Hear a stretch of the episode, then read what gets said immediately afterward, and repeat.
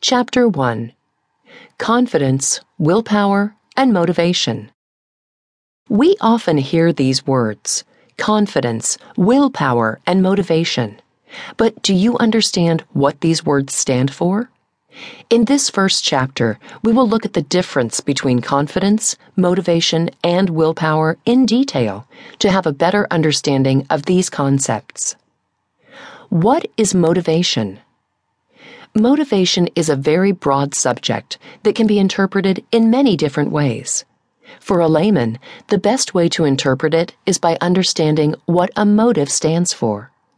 As it is commonly known, a motive refers to an impulse that guides a person's actions. If the desire is not strong enough, then the person will not bother to respond to it.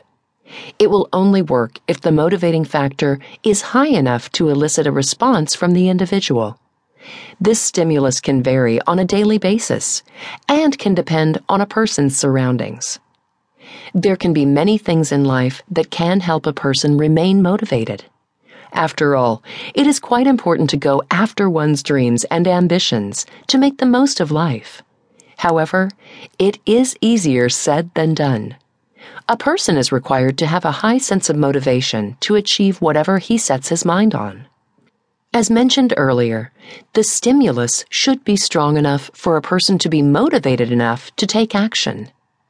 In this day and age, with cutthroat competition on the rise, the idea of being motivated to achieve one's deep desires is almost non existent.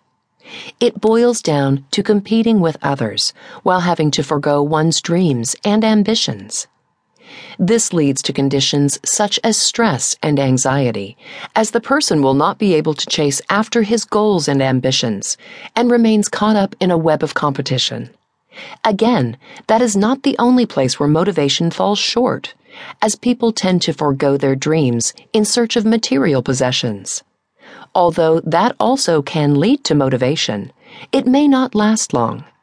If you wish to understand motivation on a scientific basis, then you can go through the different theories, which will explain the different kinds of motivation. Intrinsic motivation. Intrinsic motivation refers to the one who is inborn.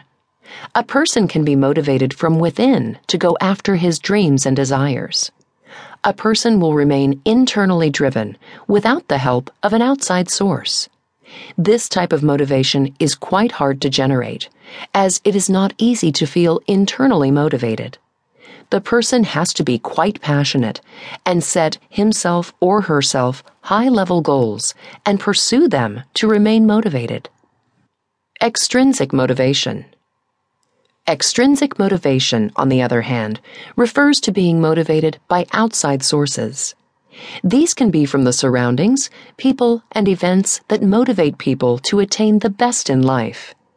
Extrinsic motivation can come from many different places and is not subject to any fixed source. It also greatly depends on the person's perception of motivation and how he or she interprets it. Combination a person can have a combination of both intrinsic and extrinsic motivation. He or she can be motivated by their surroundings as well as their internal feelings. In fact, it is best to have a combination as compared to just any one of these, as he or she will be better able to attain their goals and desires. If you want to exercise self control, then you have to develop a strong sense of motivation you have to understand the basic requirement to remain motivated and keep it in loop. What is confidence? Confidence comes from the Latin word confidere, which means to be sure. As you know, a confident person is someone who is sure of something that he is doing. He or she is aware of his or her full potential and operates out of surety. This type of confidence helps a person achieve more out of life. A confident person is someone who does not indulge in self doubt. He or she is well aware of his or her capabilities and moves forward confidently. Self confidence refers to having full faith in oneself and knowing that you will do the right thing.